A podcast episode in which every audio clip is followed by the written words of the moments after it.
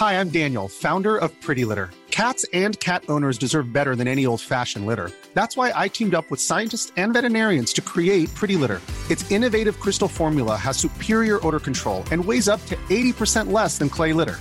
Pretty Litter even monitors health by changing colors to help detect early signs of potential illness. It's the world's smartest kitty litter. Go to prettylitter.com and use code ACAST for 20% off your first order and a free cat toy. Terms and conditions apply. See site for details. And a reminder the first 30 minutes of this podcast are available on Apple, Spotify, YouTube, Google, and many of the major platforms. The full podcast is available at www.patreon.com forward slash SRB Media. SRB. Welcome, everybody, to this week's episode of The Curran View with the man himself, the idol of Hillsborough, Mr. Terry Curran. Your host is the Gabby Cabby, Paul Collins. Steady away, what kind of week you have, mate? That's it, steady away, as usual. The tenant was a bit uh, poorly last night, so I, I went up there. Yeah. Um, weather's been absolutely garbage. I've not seen frost like this for a long, long time. How bad has it been up there? I mean, it's not been too bad in Birmingham. We had a little Shocking. bit of snow. It's been really, really bad. It's not lifted at all um, for a good three days, really. So Mm. there's not much you can do when it's like. Having said that, we we, we went to uh, Pontefract this morning try and get a bit of fresh air, like you know. So How far is that from where you live to? Ponty, six, seven mile, eight mile. Oh, okay. Uh, Do you still live in Kinsley? Yes. Yeah. Yeah. That's where I was born, and that's where I am. The King of Kinsley. What have you uh, sourced for us in terms of magic moments, T, this week? There's been an awful lot. It's been another Oh. great week, hasn't it? we say it every week. I mean that uh, Elliott scored an absolutely Yeah, good goal. unbelievable goal for, for, for Liverpool last night. Should the goalkeeper got closer to it? It, the problem with with it in modern football, the ball swerves. Mm. Yeah, Gavin, it does. Yeah, it? does. Yeah. You yeah. know, I'm not a goalkeeper. Mm. You know, you're watching it from television. You know, on, on a football field, or you're watching your own team on a regular basis. You'll know whether your goalkeeper's good enough, whether he's making your mistake, whether he's making mistakes which costing you games. That's what makes elite managers. Yeah. You know, the ball does swerve compared to, to, to, to my day, and even before my day, Mhm. when they had the lace balls. You know what I mean? Leather balls with laces in. Absolutely. So, uh, but again, I'm going for uh, I'm going for uh, my team Vaulks against uh, Wycombe. Brilliant goal. unbelievable goal. But uh, like you said, there's that many that many great goals this week. It's been unbe- unbelievable, hasn't it? Absolutely. And um, the fella last night at Liverpool but, uh, beating and knocking out Wolverhampton Wanderers out the FA Cup. I thought Wolves were terrible last night, but it will always be remembered Harvey Elliott's goal as the sex noise game, won't it, on the BBC? Lineker didn't know where to put himself, and Danny Murphy and Paul Ince just didn't know where the noises were coming from. Who put uh, who put that in? Uh, Apparently, did some they all clown. put it in? Yeah, some claim, some YouTuber.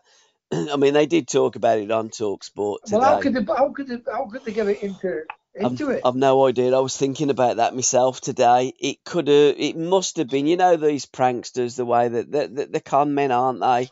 And they probably were telling the people at the Molineux that they were working for the BBC, etc. Went in there and just planted this phone, and whenever it went to the live feed, this uh, these sex noises kept going off. But it gave everybody a laugh. But it, it is the new new. It's the modern age. These YouTubers, these clowns, they want to do these things for attention because they're not good enough to do things in their own right. So they have to look. It's like these these boxers, YouTube boxers. Why anybody would want to watch a YouTube boxer when you can ro- watch a real boxer fight? I don't know. But again, it's the way that the kids view things these days. Absolutely pathetic. How I viewed things on uh, the weekend, I thought that strike from the Vaulks from Sheffield Wednesday was unreal. What a strike! What a goal! Great goals this year. you know, Oh eh? yeah, they had they Sheffield Wednesday could have their own goal of. I mean, that video that they bring out at the end of the season is going to be spectacular. I mean, I remember Birmingham a few years ago. We had our uh, twenty greatest throw-in videos, but Wednesday's going to be so many great goals from the promotion, uh, clinching and winning season, and as you've alluded to, T, going up as champions, top draw. Yeah, for me, the for me, they'll definitely go up as champions now. I think uh, got a couple of good games to get, uh, you know, good six points out of it, and then they, they take uh, take on Ipswich and Plymouth. So you know they are really big six pointers. So that's going to be a big, big not only for Wednesday but for Plymouth and for Ipswich. I think League One has got some real competitive sides. The weekend we're going to be talking about in the uh, football forecast, Derby playing Bolton. I mean, there's going to be almost 30,000 watching that game. There's 30,000 watching Sheffield Wednesday. You know, there's some really big clubs in League yeah. One, and they so really, really, are all punching. Like you said, it's a, com- it's a competitive league. That Barnsley, Bolton, Ipswich, Plymouth, a, a decent size. You know, MK Dons. I know they're not there, but if they have a bit of success, they get about 12, 15. It's, it is, it's a, it's a tough league, that.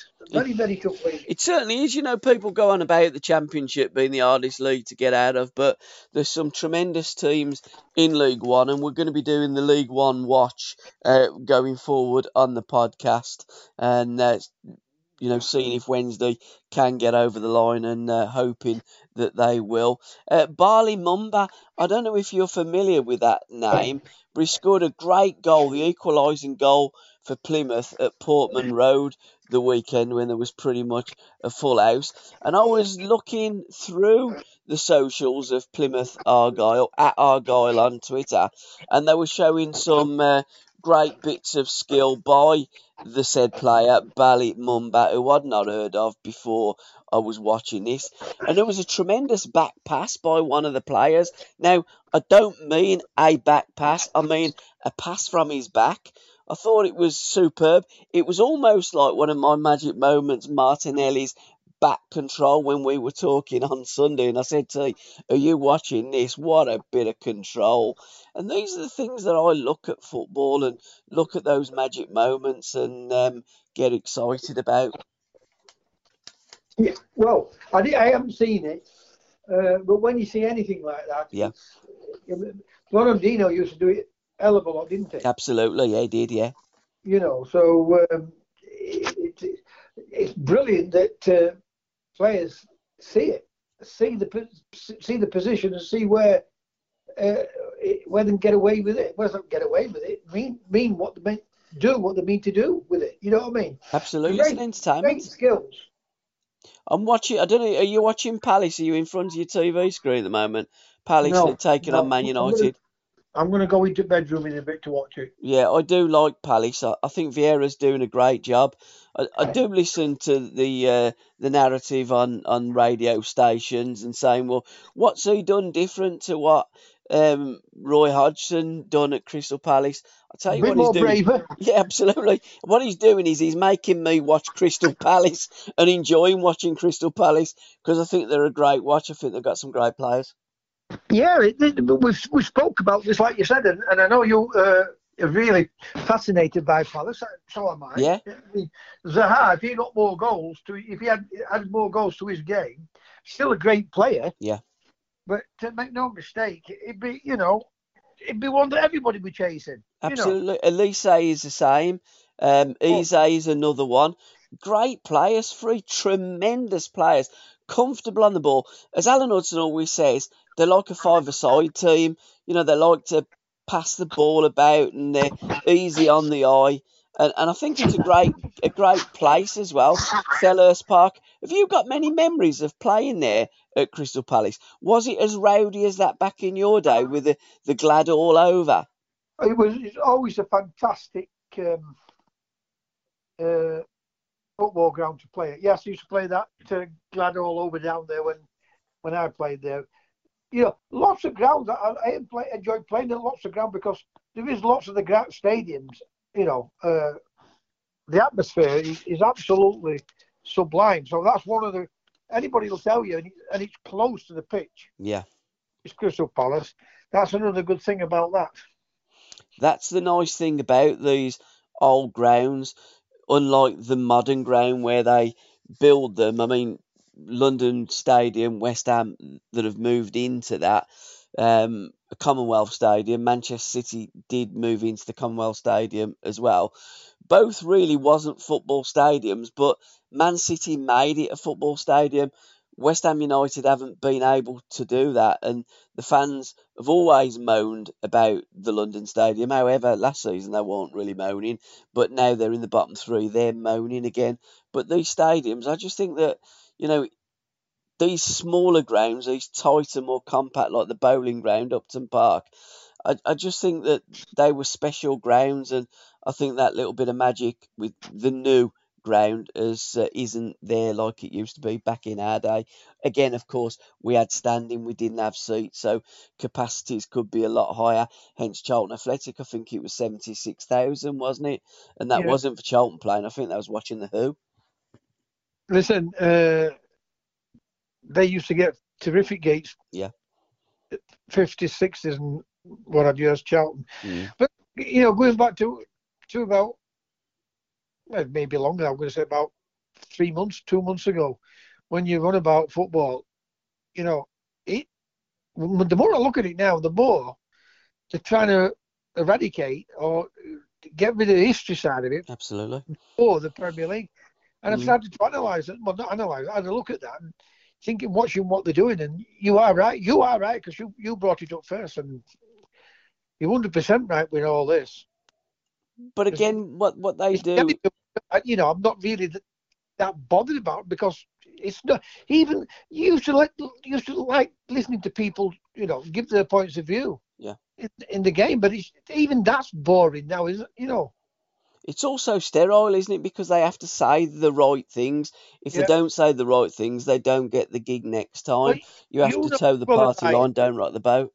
You know as well as I do. Mm. Uh, the put before the media before they do any any TV work, right? And they, they get told what to say. I told you.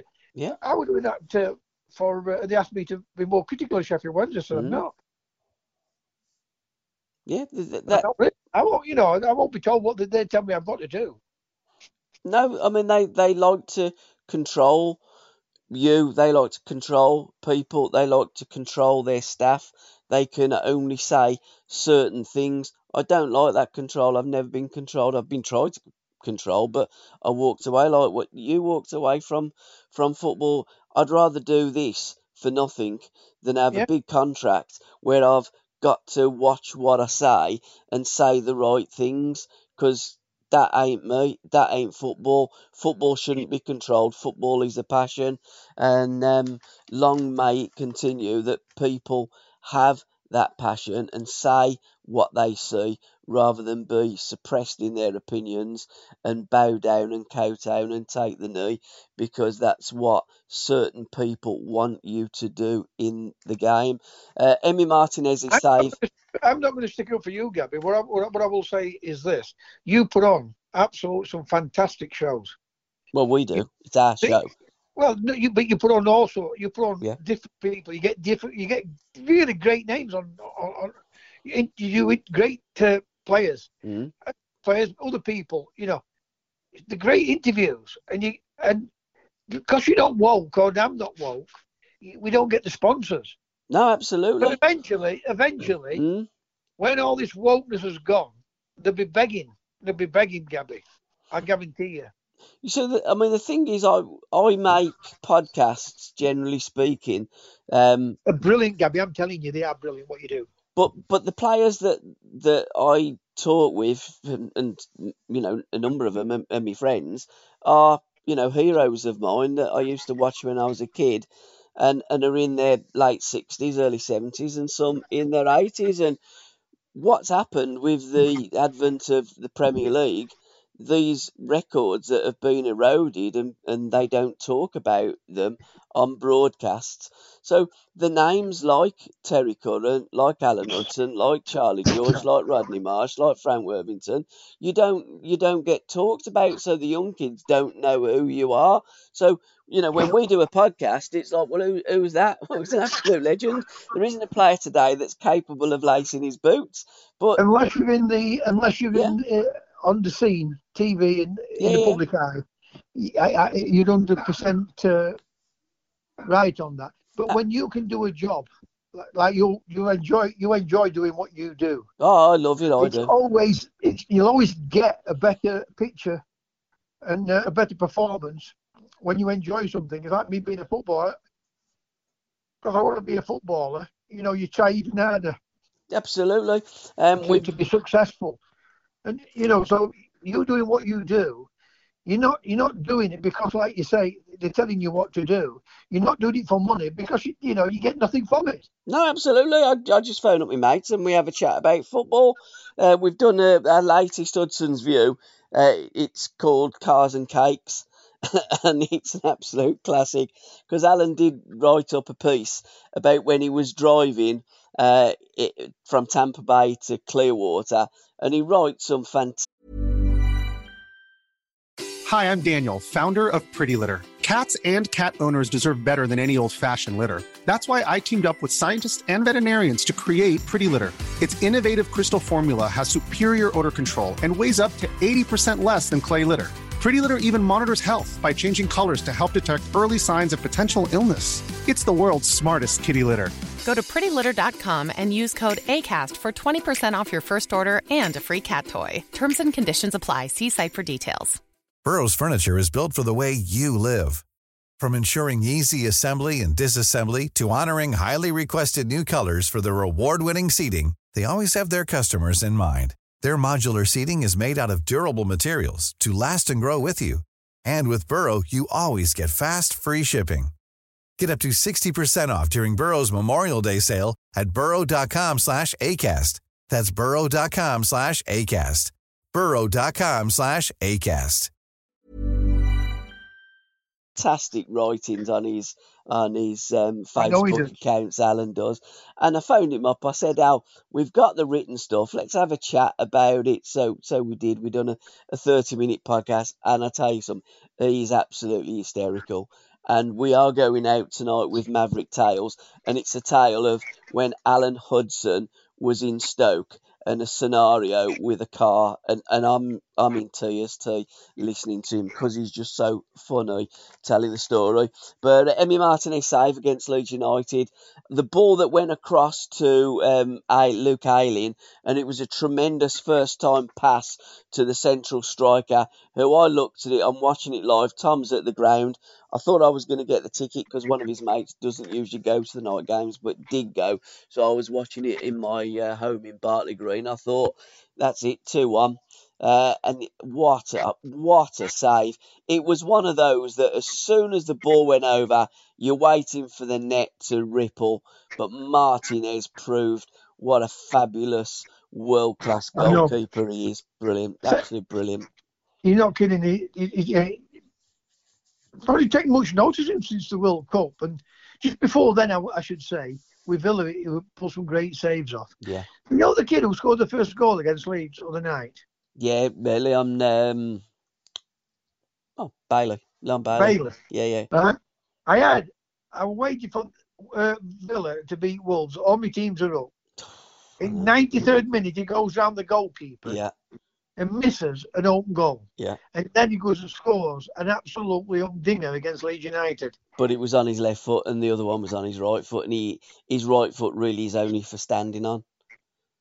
Professional football, I hear that all the I time. Know, it's incredible. I find it absolutely amazing. I wanted to I wanted to be able to kick the ball feet, me. Yeah, absolutely. I mean, I'm sure after that Wolves game, when he was crying, he wished that he'd done extra training and could kick with both feet because he would have uh, won the game for Aston Villa. But you're right. I mean, what a strike! He's coming off the right, and that's it with players that are just so one-sided. I mean, they they it does make me laugh when they say Messi is one-footed. Yeah, but Messi's different. What a left foot that is. He still can play with his right foot, guys, but that left foot is a wand. Um, By the way, he can play with his right foot. Of course, he can. You know, it's just that left foot is that good. Yeah. You know, it's unreal. And this is the thing when your left foot is a wand, why would you use your right foot? because there's nothing that he can't do. As um, as Kenny Burns used to say about Liam Brady, he could open a tin of peas with that left foot. And uh, Lionel Messi certainly is in that category. But uh, so Bali Mumba didn't know much about the kid. What a player he looks. Martinelli's back control and Emi Martinez's save is my trilogy from the Magic Moments. The trilogy in Book Corner in association with my football books uh, TC. One that Andy from my football books always gives us one. We're going to have that in third place this week. There is a, a reason for that. But firstly, I'd like to talk about the book that I've put in here. A Smiling Young Boy.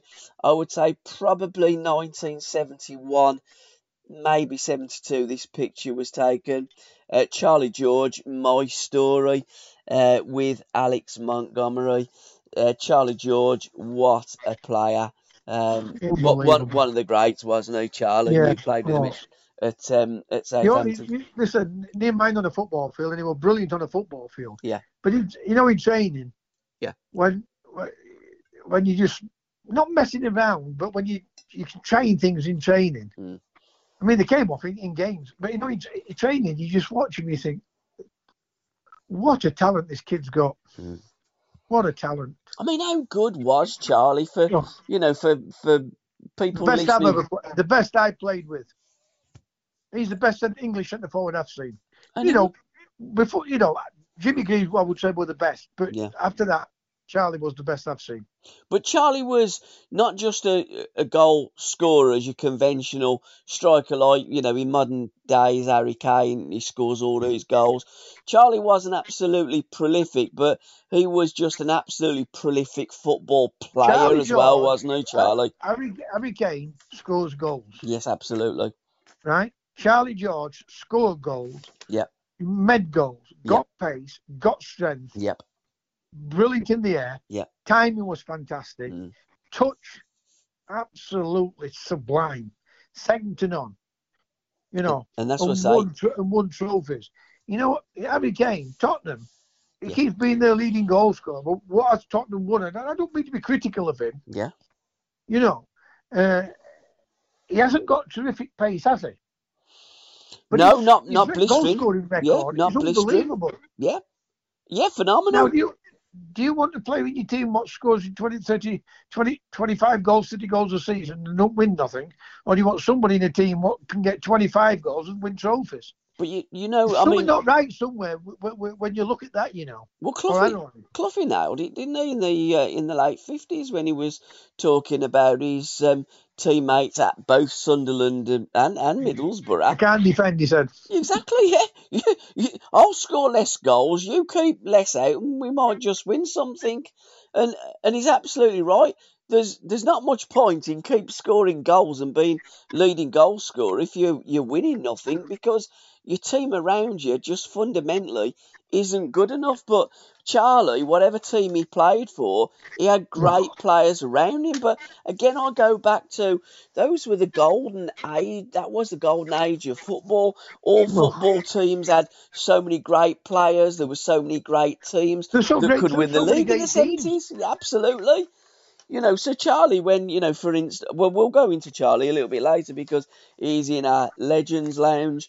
But everything that you want to know about Charlie George from Charlie's uh, career coming through as a kid at Islington, um, Alan played against him when uh, when they were both fifteen, and and you know through to his career that sadly only amassed one England cap, which is absolutely Man, 60, they brought him off, they played him on left wing, It's incredible. It's incredible. right?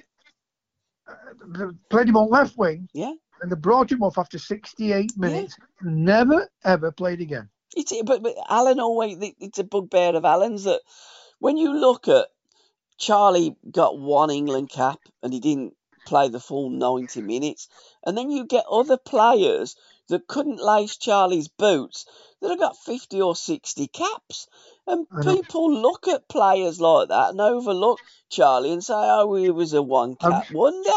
And I realise, I realise, I realise what they don't want people like Charlie George. No, they don't. What what's gonna what's gonna question Hmm. their authority when when they're not winning things? Yeah. And it's You know, what- for what Don Revie won at Leeds, he was very poor at um, England. I think he's one of the worst England managers of my my time.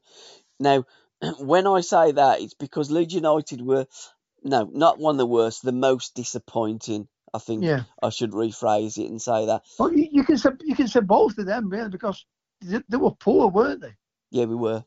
We Right, a- we actually but were You, poor. we wouldn't expect him to fail No, for the team and the and how that team played at Leeds, at Leeds United, absolutely. But he, he, and he got all the best players to pick did. from in the country. I know, but So you're not wrong, Mm, but in, in argumentative terms with, with people, they will turn around and say, they will turn around, some people will turn around and say, you know, um, how can you say that? But you, you're not wrong on that, Gabby. You are not wrong on it. if I And he's not being critical to him because as a club manager, we both agree, oh, 100%. he's second to none. brilliant, In phenomenal. my club, he's second to none. Yeah, phenomenal. What Don Revie done at Leeds United was phenomenal, but what he done at England was an absolute disgrace.